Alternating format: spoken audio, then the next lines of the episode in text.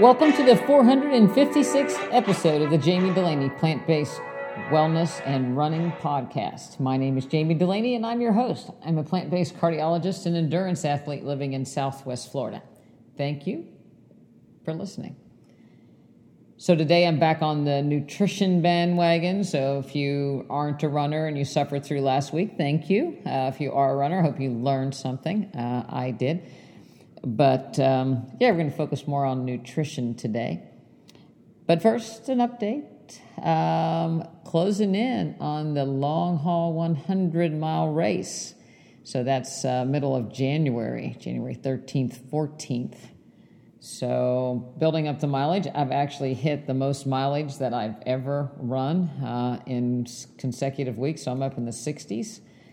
Uh, still feeling pretty good. I'm not running hard. I'm just running easy for most of those. Um, happy to report that 3 the one and a half year old large German Shepherd, is now running with me uh, most of the time. He's doing, he actually likes running better than walking, I think. So um, I do about, um, at some place either 3.3 to 3.5 with 3 sometimes 3.7, and then 3.5 with Sophie. So I'm doing about seven miles a day with two German Shepherds for the most part during the week.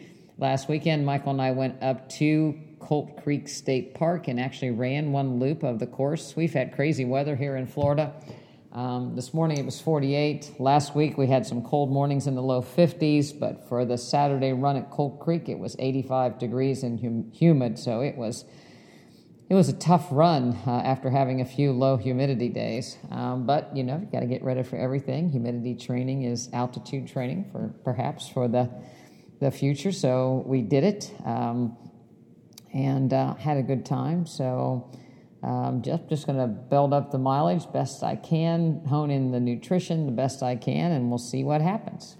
One of the first studies that I'm going to look about uh, or look into today is that of a vegan diet versus an omnivore diet, and a twin study. And it's actually made CNN and uh, a couple different uh, medias. So it's pretty cool that a vegan diet actually got a little bit of positive press for a change. But this was a study done at Stanford that they took 22 pairs of adult identical twins and randomize them either to eating a vegan diet or an omnivore diet. An omnivore diet means eating some meat. Both were healthy diets in that there were fruit and vegetables and whole grains, but the omnivores also had meat and dairy uh, and fish added to theirs. The meals were given to them, uh, so they did not have to prepare their own. So, you know, this is people talk about, you know, you can't ever do anything with nutrition because re- recall is so bad, and it is. But this case, that meals were actually given to the people, so there was not much room for error. And um, lo and behold, um, the vegan diet came out on top. Who's surprised by that? Um, lowered cholesterol, four pound drop in body weight greater than the weight loss in uh, the omnivore group, 20% reduction in insulin levels. And this was only after two months. And the other important thing to note about this study is they were identical twins. So, you know, when people say genetics or lifestyle, they had similar lifestyles, they had similar genetics, very similar genetics.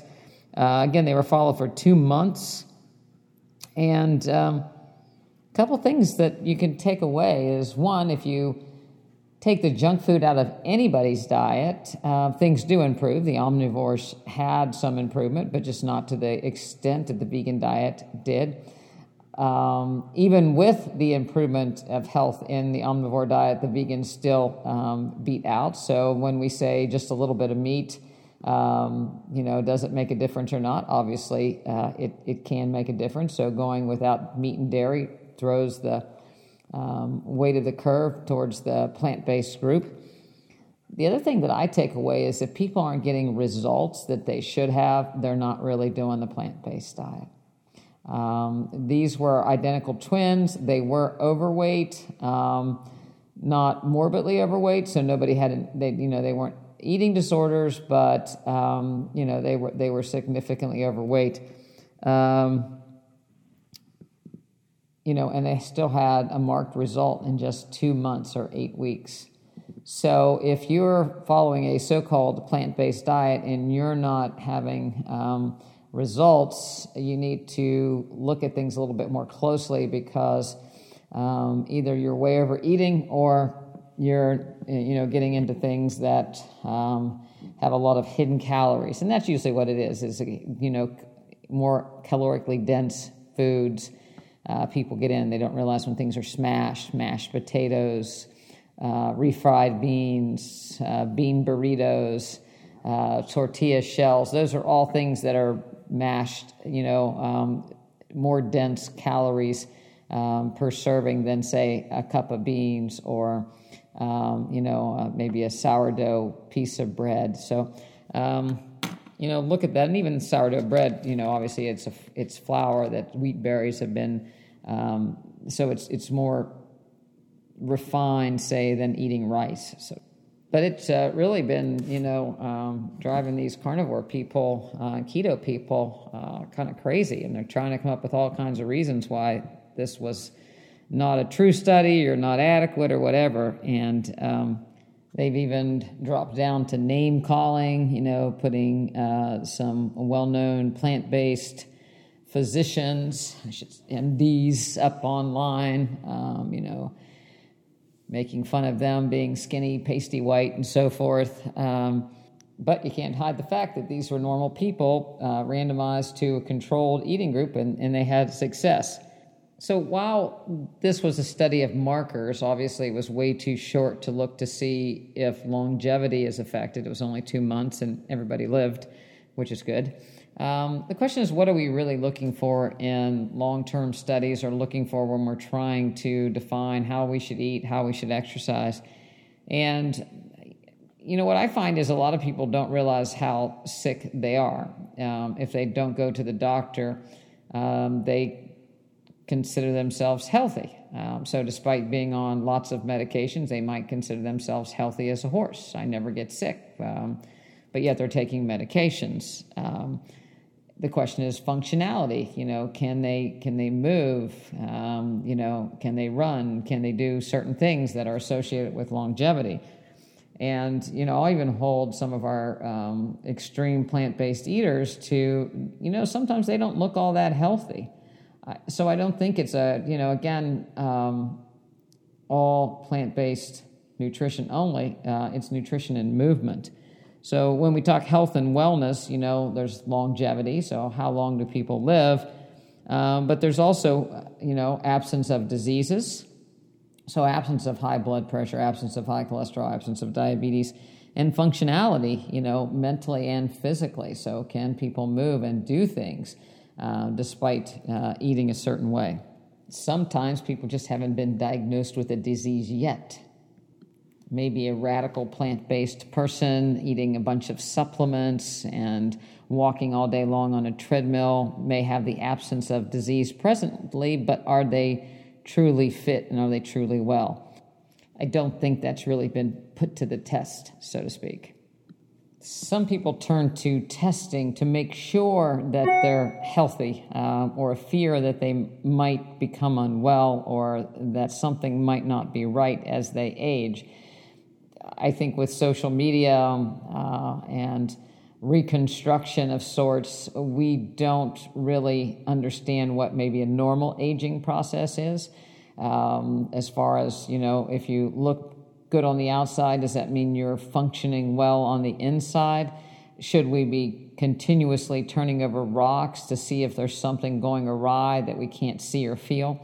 Uh, most of that has never panned out. Um, with the absence of symptoms, so if you don't have any symptoms of disease, then looking just to look more often than not may identify something that leads to more tests and the ultimate outcome you don't live longer uh, and perhaps don't live better because you're undergoing all these treatments for things that might not have caught up with you for such a long time. And there are very few tests that really will determine your uh, or decrease your mortality if you were to get these tests in the absence of symptoms. So, you know, sometimes I think we have to be really careful that we, you know, start testing everything and we're actually decreasing our quality of life by spending all our time in doctor's office getting tests and perhaps getting a false sense of reassurance that everything is okay because they haven't found anything yet, but maybe they haven't, you know, um, there's certain things you can't see. 20% blockage can be 100% the next morning. So we know we can't pick up cardiovascular disease through a stress test early. Calcium scores may pick up cardiovascular disease, but do they ultimately translate into an improved mortality if you act upon them? That's never been done. So we have to be really careful what we what rocks we turn over, and especially as we get older, uh, the more rocks we turn over may lead to things that actually cause us more harm.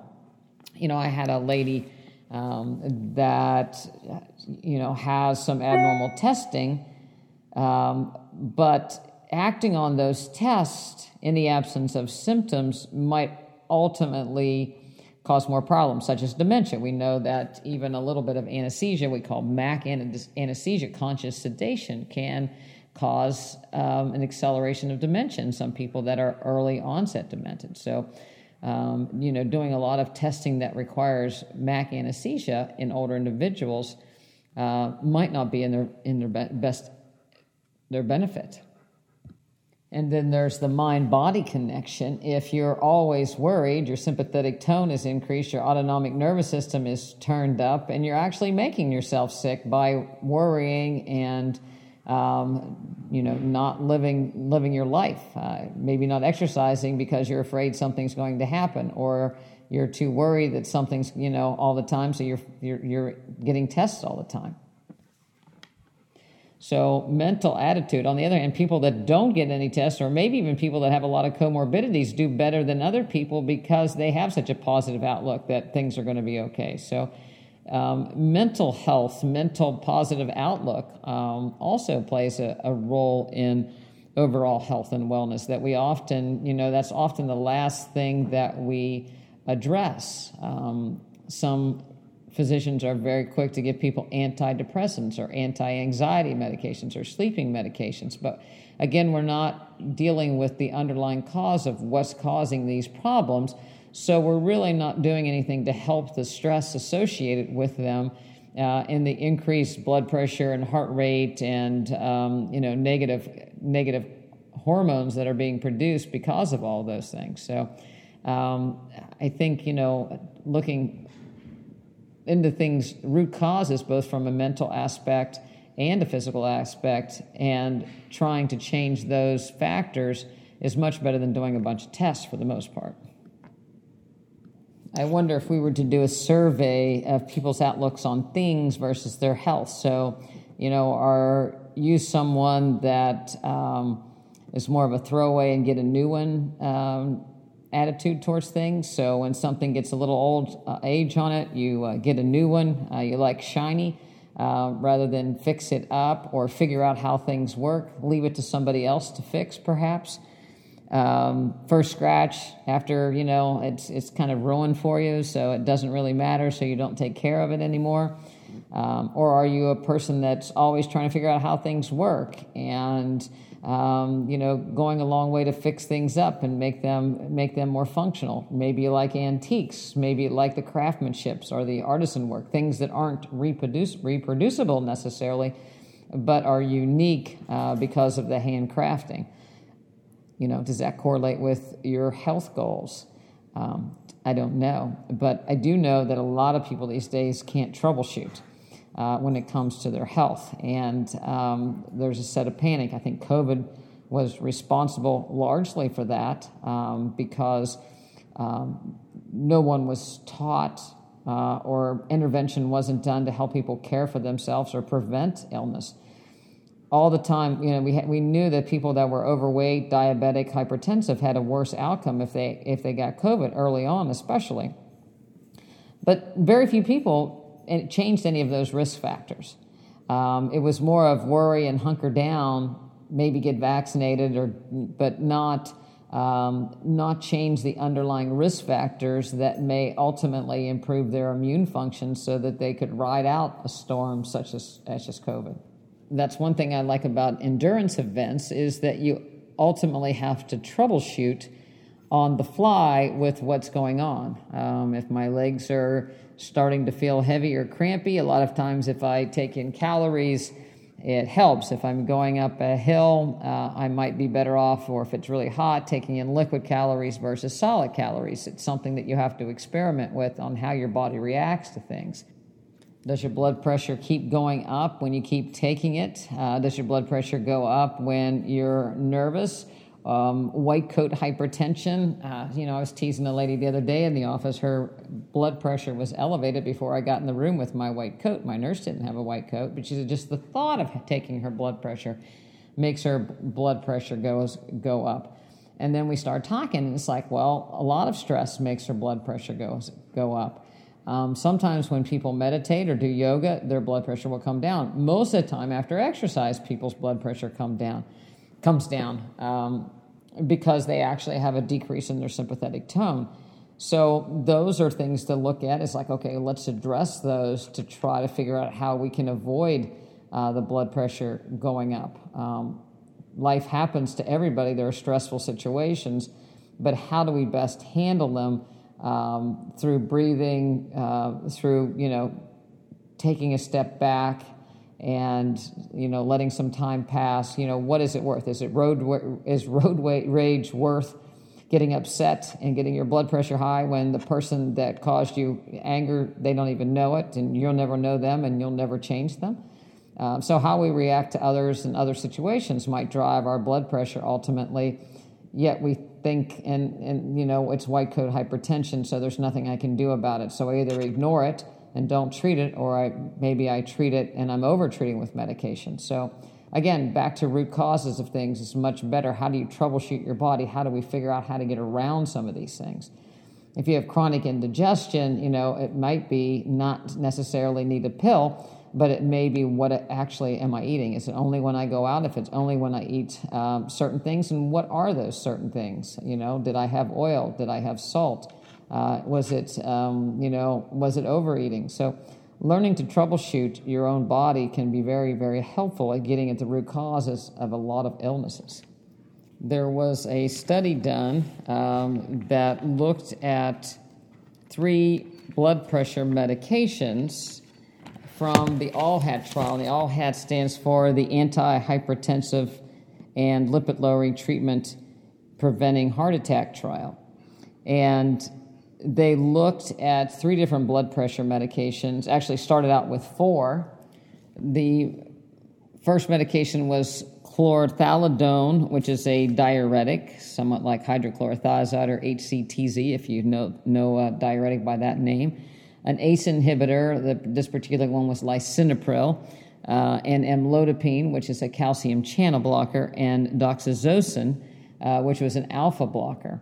Interestingly, the doxazosin was stopped because increased cardiovascular events early into the trial. So only three of the medications went the 4.9 years. And then they went back and they looked at data 23 years later to see who was still alive, who had increased cardiovascular mortality, and increased um, stroke, and so forth.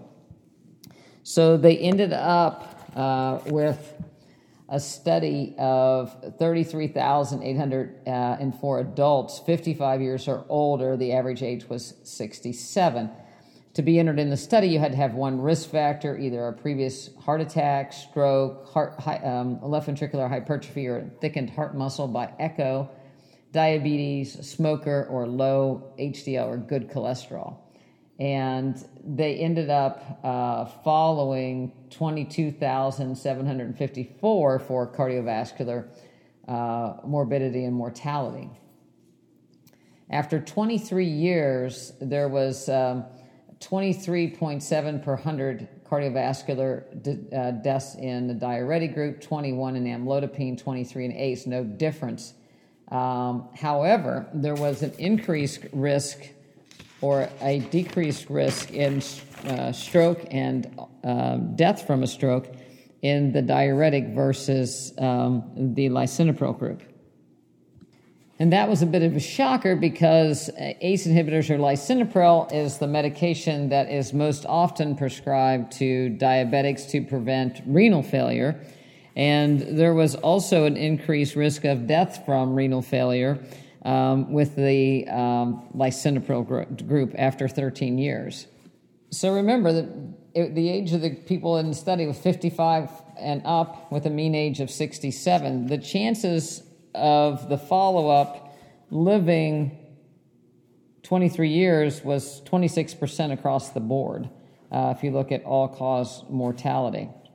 So there were, um, they started out with 15,000 in the diuretic group, and 3,969 were alive by the end of the 23 years. Amlodipine group had 8,898, uh, 2,350 were alive at the end of the at the end of the observation, and the lisinopril group similar 8904, 2322 in the lisinopril group. So you got basically a 26% chance of making it to 90 years of age if you have high blood pressure in one risk factor starting in your 60s. Those curves start to separate out at about 13 years. Taking medications to correct your blood pressure. That's not people that didn't take medications. These were also people taking anti uh, lipid lipid lowering therapy as well. So, to me, we're not doing a very good job with medications at making people live long, longer with hypertension. Um, with, with the three classes of medication that we have available to us, the only one left out was a beta blocker. Um, and it's not been shown to really prolong uh, or increase survival over time either. So, once again, we're left to look at the root causes of hypertension and we're kidney kidney disease, diabetes, we're much better off to look at the root causes and treat them as opposed to just assume that medications are going to um, be in our best interest. And you know, it's amazing. I did most of my practice traditional medicine really looking at how to treat people with medications, not looking at the side effects of medication. Now I look more at the back end of what's happening on the other side of medication. If we lower somebody's blood pressure six millimeters of mercury, what are we doing on the other side? And the more you look on the other side, the more things you typically find. If you have an elderly person and you decrease blood flow to their head because you're lowering their blood pressure and they're not perfusing their brain, they're more likely to have a stroke. So the further you get away from the heart, the smaller the blood vessels, the more damage you're more likely to have, the more you lower blood pressure in elderly individuals. But insurance companies are sending people home with monitors to monitor their blood pressure and monitor all these things, but we're really n- never attacking what the root cause of it is. And if we circle all the way back to that plant based diet, we could be well on our way to fixing most of these problems.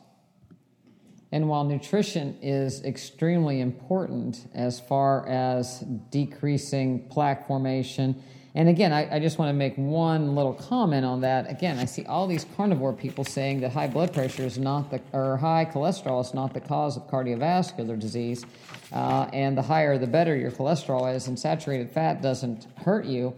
But obviously, in a short study like that, we know that you know things are going in the wrong direction when you just do an omnivore diet versus a plant-based diet.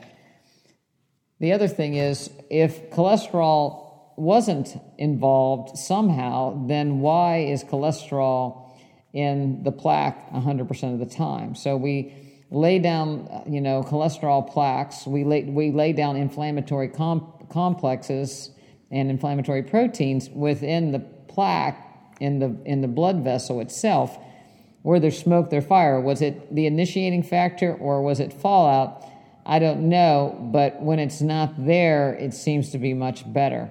So we don't start out with cholesterol in our arteries and if, if a high cholesterol was needed then why are we putting it in our arteries I don't think it acts in a vacuum as far as it alone. I think where there's smoke, there's fire, and there tends to be more inflammation. So when we're eating a meat and dairy based diet, we tend to have a more acidic, inflammatory environment.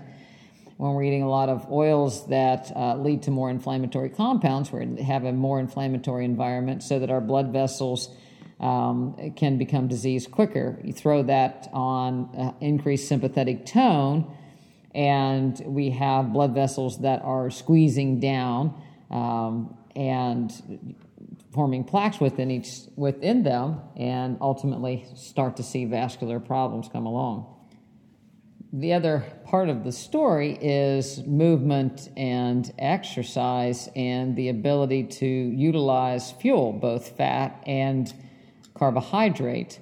And we need mitochondria to be able to do that. And as we age and lose muscle mass, we lose mitochondria, and we lose our ability to process energy and process, uh, you know, metabolic um, byproducts from the metabolism of protein, fat, and carbohydrate, and we lose the ability to make energy. The only way to keep that from happening is to exercise. End of the story. That's the only way you can improve your mitochondria. That's the only way you can restore some function is to exercise. And we're learning more and more that this 150 um, minutes a week of exercise just doesn't cut it. That that's a number pulled out of the air that the American Heart Association said, well, it's better than nothing. Maybe people will do this. The reality of people don't even do that, but it's certainly not enough. So while people are taking all kinds of supplements, worried about not getting essential antioxidants, minerals, nutrients, they're not exercising and their mitochondria are fading away and they can't metabolize things and ultimately uh, are ending up in the same boat. I met a 75 year old runner last Saturday and he was clipping right along and he's run lots of 100 mile races um, and he eats really poorly. Um, you know, um, doesn't eat a lot, not overweight, uh, but it eats, you know, a pretty processed diet for the most part.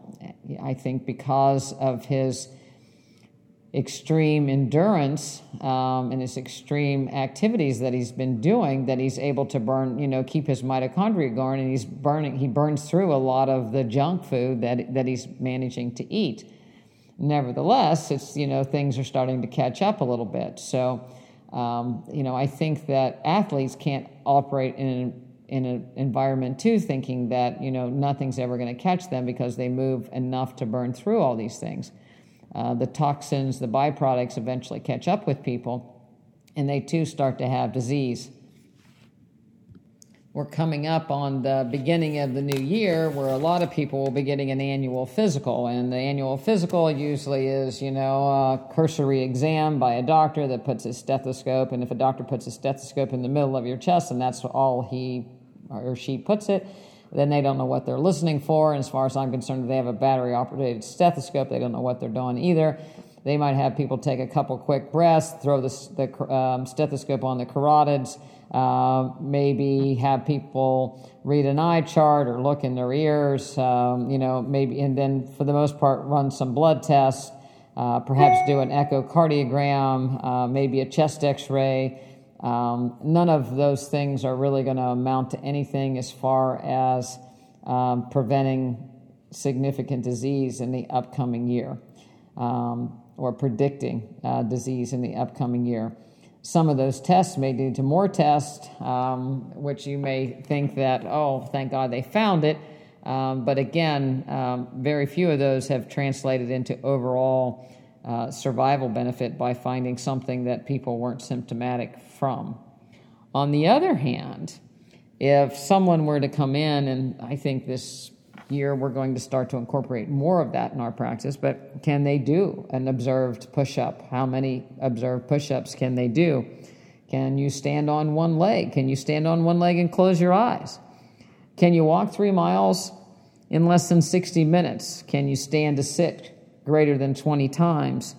Can you get off the floor without using your hands? Can you get out of a chair without using your hands? Is your BMI normal? Glucose normal? Blood pressure normal? Off medications. Um, if you can't pass those few things, um, that's much more worrisome than a cursory exam and being able to see the eye chart. There's a lot of people that don't realize that they can't stand on one foot anymore. There's a lot of people that don't realize they can't get off the floor anymore. Most people start to avoid getting on the floor. People avoid steps. They go to single floor houses or don't go down their steps or use a railing to pull themselves up with. And so there's a lot of people that I see cross my threshold that don't know when bad things started to happen, but certainly they're there now. Um, or they ignore them and they work around them. So, um, you know, if you can't pass this test, perhaps you need to look for another doctor. Uh, or you need to look for us because we, um, we address these in our practice. And we will be opening up our members only web page to everybody uh, that wants to join a $25 a month uh, membership uh, very soon, and that you'll have access to our mobility classes, movement classes, uh, and lectures and recipes. So if you have some interest in that, or you'd like to gift that to someone that you know can't stand on one foot, uh, or that is a fall risk, we'd certainly like to hear from you. Um, you know, I ran across somebody the other day that told, their Apple Watch told them that they were a fall risk. And when you look at your Apple Watch, how many people are wearing an iWatch out there? There is an app that says whether or not you're a fall risk, and it's based on whether you can walk a certain speed and how your gait is and how much you stop and how much you waddle from side to side versus, you know, it has an accelerometer in so it can tell whether you're wobbling or going straight ahead. So if you're that fall risk, you know, some of these watches have some pretty good metrics on them these days. Um, it's not, don't be worried about it. How do we change it? And we would love to help you change some of these things um, and, and give you the tools that you can, can do it, but it doesn't involve a pill or a surgery or an injection. Uh, it requires um, people to move more uh, and to cook more of their own food, so to speak. It's not for everybody, um, but people that really want to be healthy, I think we know how to take them there.